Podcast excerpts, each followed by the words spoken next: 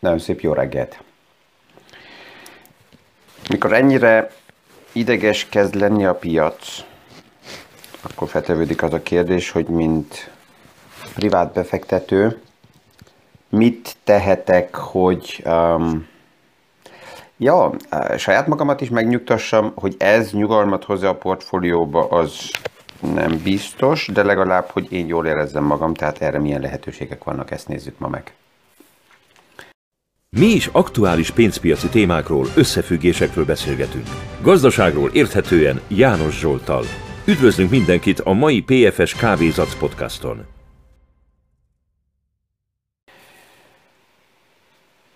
Az elmúlt napok tisztán mutatják, hogy nagyon nagy a bizonytalanság a piacokba. És addig, amíg azt látjuk, hogy a piac mikor korrigál, akkor nagyon-nagyon hamar tőke kivonódik, de ugyanakkor nagyon hamar újra vissza is áramlik a piacba a tőke. Ez a V-forma mozgás, ez alapjában azt sugárolja, hogy minden visszaesésbe nyugodtan bele lehet vásárolni. Tehát arra kell figyeljünk, hogy amikor ez ennyire tuti modellnek kezd kialakulni, akkor érdemes azon elgondolkozni, hogy miért jár le ez a tuti modell. És mik az alternatívák, mi történhet. Ha visszanézünk az elmúlt évtizedekbe, akkor két dolog tűnik fel. Az egyik, hogy ilyen agresszív V-forma piaci visszapattanásokat, mint amit az elmúlt két évben látunk, ilyeneket hosszabb távra nézve nem láttunk. A másik, hogy elég hosszú ideje már ilyen hosszabb, klasszikus medvepiac nem alakult ki. És a kérdés az, hogy ez megszűnt, többet nem jön. Amikor befektetőkkel beszélgetek, akkor azt látom és azt érzem, amikor a piac bizonytalanságba kerül, és ezzel, ha megnézzük, akkor ez át szivárog az emberekre is a bizonytalanság, akkor ők szeretnék azt, hogy a portfóliókba valami történjen. Tehát legyen mozgás. Tehát ez, hogy magas szinten adjunk el, alacsony szinten vásároljunk be, tehát ez a munka, hogy ez történjen meg a portfólióban. Persze, hogyha egy korrekció csak egy pici korrekció, és nem érdemes kiszállni, beszállni, hát akkor ne legyen meg az a lépés. De hogyha egy korrekció az elindulása egy medvepiacnak, akkor legyen meg a lépés. És erre vannak modellek, amelyeket, hogyha beépítek a portfólióba, akkor ebből a szempontból a befektetőnek nyugalmat tud hozni, mert ezek a rendszerek, ha szükséges, és elérik azokat a beállított határokat, akkor lépnek, és addig, amíg ez nem szükséges, vagy nem érik el a határokat, akkor nem lépnek. Mindig persze minden rendszernek megvan az előnye, megvan a hátránya,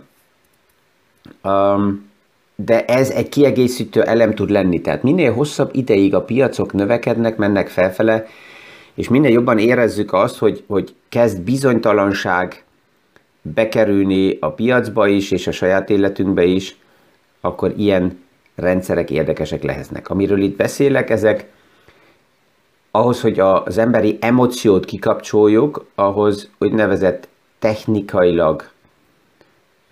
technikai rendszerekre, technikai képletekre, döntésekre felépített trendkövető modellekről beszélek. Ezeknek akkor mutatkozik az előnye, hogyha ilyen közép-hosszú távra tartó, lefele a piacot idegileg kikészítő visszaeső piacba megyünk bele, tehát ilyen ingadozó medvepiacba, mert ott be vannak állítva bizonyos paraméterek, és hogyha a trendek, ami azelőtt felfele menő trend volt, azok szakadnak, akkor ezek a rendszerek lépnek. A hátrányok ezeknek a rendszereknek a nagyon erősen volatilis, nagyon erősen ingadozó, oldalazó piac, mert a volatilitás az kivált olyan határokat, ahol a rendszerek lépnek, de ha azután, hogy léptek, a piac fordul, hát akkor kvázi ez egy ilyen technikai rendszerek szivatásának nyilvánul meg, mert akkor jobb lett volna ugye nem lépni, de ha tartós a piac visszaesése, pont amit láttunk, utoljára lényegében ilyen 2007 és 2009 között, akkor ezek a rendszerek nyertek. Miért? Hát azért, mert ők nem várták ki 2008-at, a legtöbb ilyen rendszer már 2007 május-júniusában nagyon erősen kezdett bizonyos piacokból kivonulni, és már áthelyezni a pozíciókat úgy, hogy 2008-ba, és főleg 2008 szeptemberében, amikor a Lehman csőd szeptember 11-én megtörtént, akkor ők már nem voltak a piacban benne, ezért a nagy zuhanás nem történt meg. Persze, hogy ezek a rendszerek nem is indultak el újra pozícionálásokba 2009 márciusába, amikor a mélyponton volt a piac, hanem neki kellett 2009 körülbelül május-júniusig, hogy reagáljanak és felismerjenek egy olyan trendet, amiben azután érdemes volt bemenni. Ugyanezt láttuk ezeknél a rendszereknél másképp 2020-ban is, amikor megvolt a nagyon erős a lockdown által kiváltott piaci szakadás, akkor ezek a technikai rendszerek nem azért, hogy ott most ültek a fund menedzserek és azt mondták, hogy most mit csinálunk, nem. Ők technikai rendszerek, ha szakadtak a trendek, akkor 100%-ba is kiszálltak. Emlékszem, 2020 március közepe fele jelezték az ilyen rendszerek, hogy 100%-ba cashbe vannak. Na most a nagyon gyors és erős V-forma visszapattanásnál azt lehetett volna mondani, hogy aznap, amikor ők cashbe mentek, az volt a piacnak a mélypontja, és akkor érdemes lett volna mindennel beszállni. De hát egyet fontos mindig bevallanunk, hogy az emóció az, ami a legjobban kikészíti a legtöbb befektetőt. Tehát az, amikor érzem azt is az ügyfelektől, hogy sok újságcikk, ami a kezükbe kerül, annak a fényképét vagy a másolatát küldik, hogy ehhez mit szólok, ez mit szólok. Tehát amikor ez növekszik, akkor bizonytalanság van a piacban, plusz a kérdéseknek a formája is mutatja azt, hogy mennyire emocionális a helyzete az ügyfélnek, a befektetőnek, és erre érdemes figyelni, és ez nehéz bevallani, hogy az emócióink hajtanak, és persze az, ami a médiában zajlik, az hajtja az embereket. Pillanatnyilag ugye az infláció téma az, ami napi szinten állandóan jelen van, és mi itt ebbe a körbe, itt a podcastban erről beszélünk már nagyon-nagyon régóta, és azt is jeleztük, hogy ez az infláció vita, ez tovább erősödni fog, úgy legalább nagyságrendileg még mindig azt lehet látni, hogy a márciusig jelen lesz. A kérdés az, hogy mi is, a piac is, a központi bankok is ezt a média által egyre erősebb és erősebb vitát mennyire bírjuk ki. Mert persze, hogy az inflációnak a továbbfejlődésének is egy része nagyon erősen a pszichológiával, a tömegpszichológiával van összefüggésben.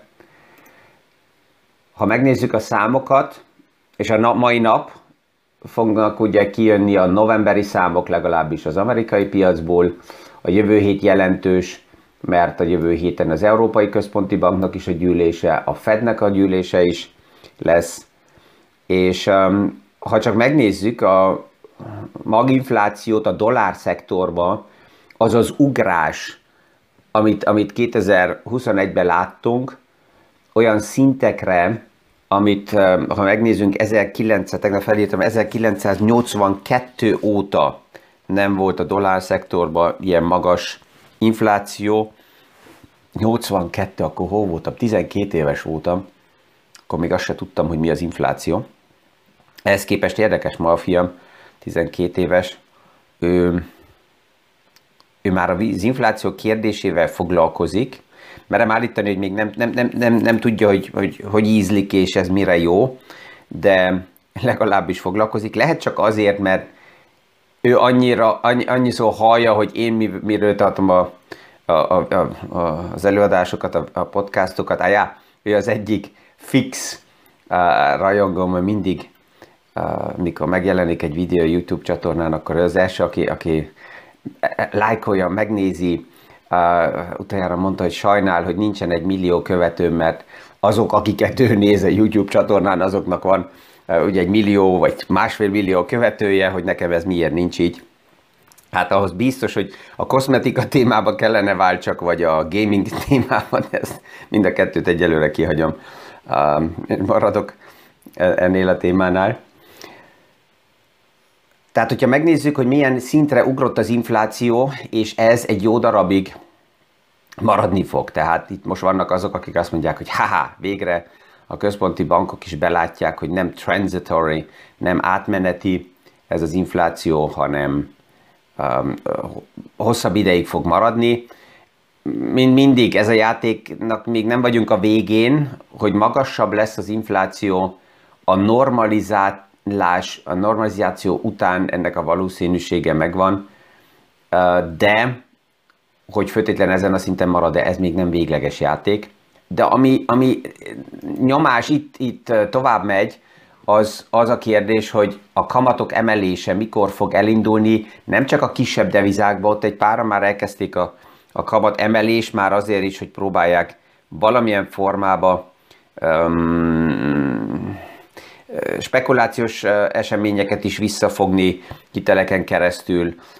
Esetleg vannak próbálkozások, amik eddig nem sikerülnek, a devizákat stabilizálni, hogy inkább ne kivonuljon, hanem bevonuljon nemzetközi tőke.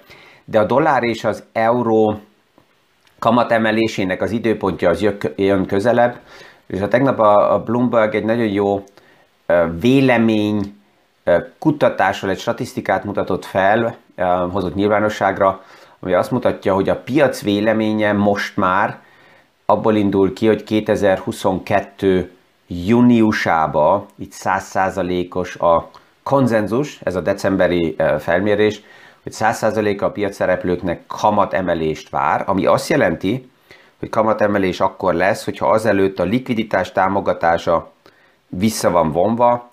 Ebbe a Fed véleményem szerint elég jó kommunikál a piaccal, mert az elmúlt hetekben az igazgatósági kör tagjai előre már a piacot felkészítették arra, hogy a jövő héten 15-én este nagy valószínűséggel, tehát este itt európai idő szerint a Fed egy nagyobb likviditás támogatás visszavonást fog bejelenteni, hogy ez most 20 vagy akár 30 milliárd, ezt meglátjuk, de a piac ezt már beárazta.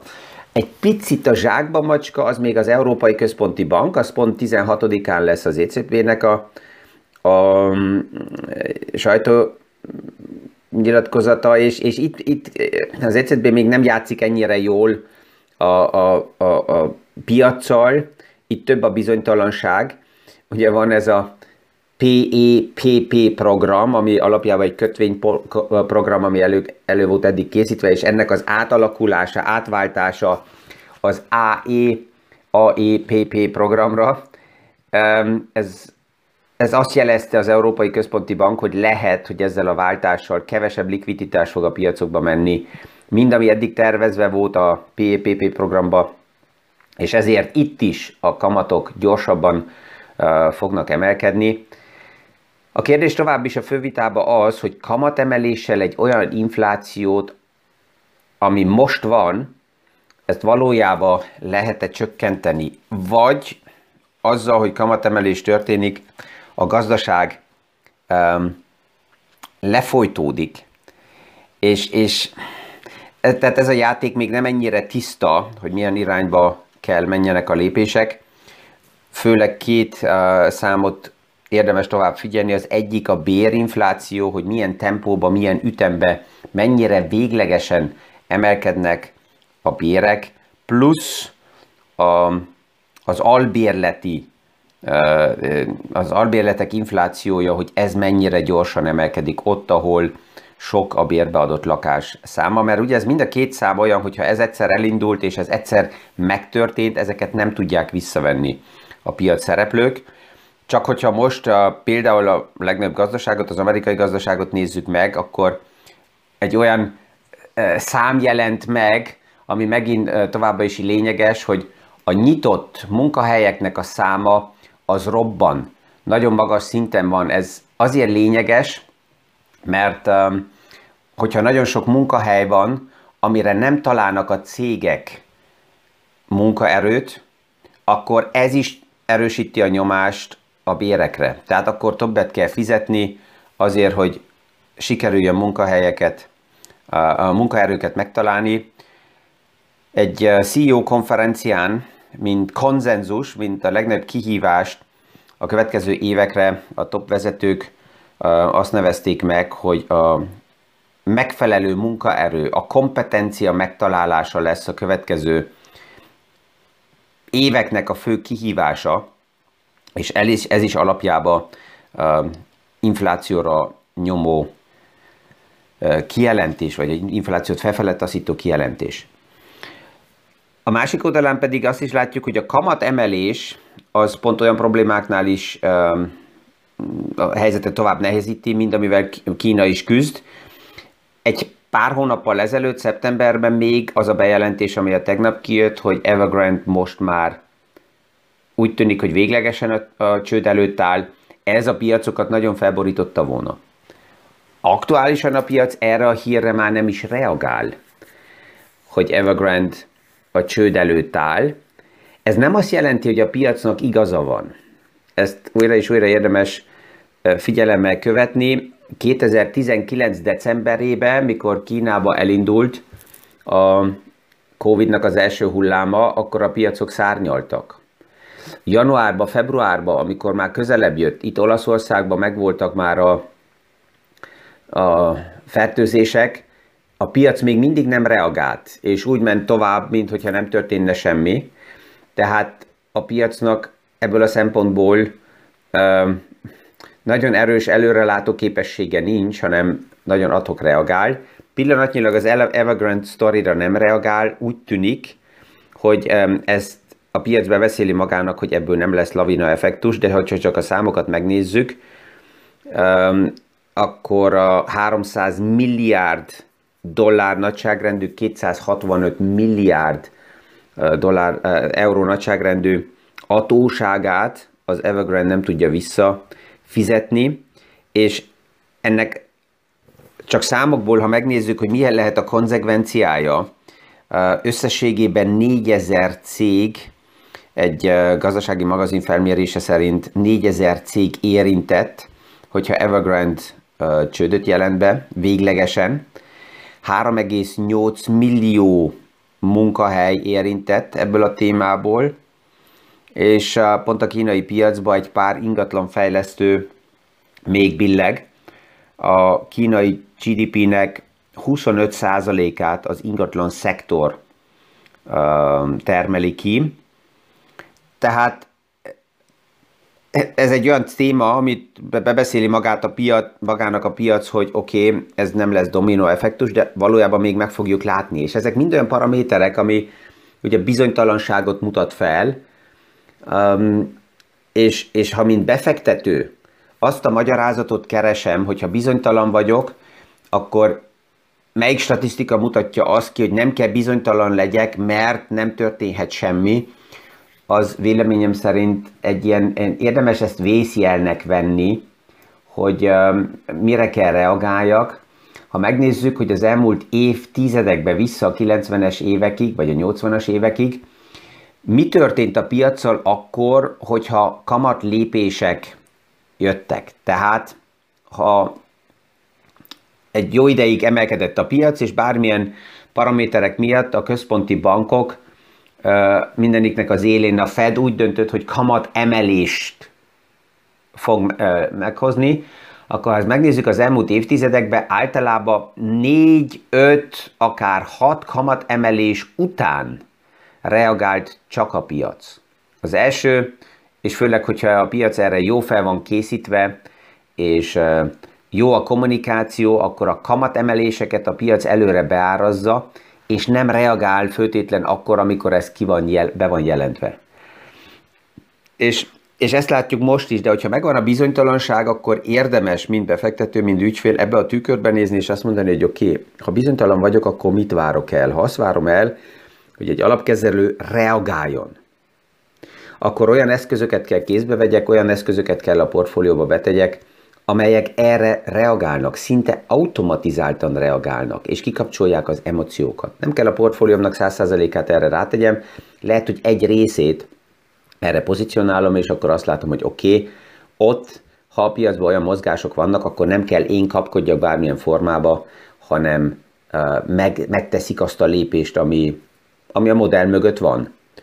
És akkor remélhetőleg nyugodtabb vagyok, és jobban érzem magam. Ezzel érdemes szembenézni. Ha valaki erre kíváncsi, szívesen rendelkezésre állunk, és ezzel mint mindig, ma is elbúcsúzok mindenkitől.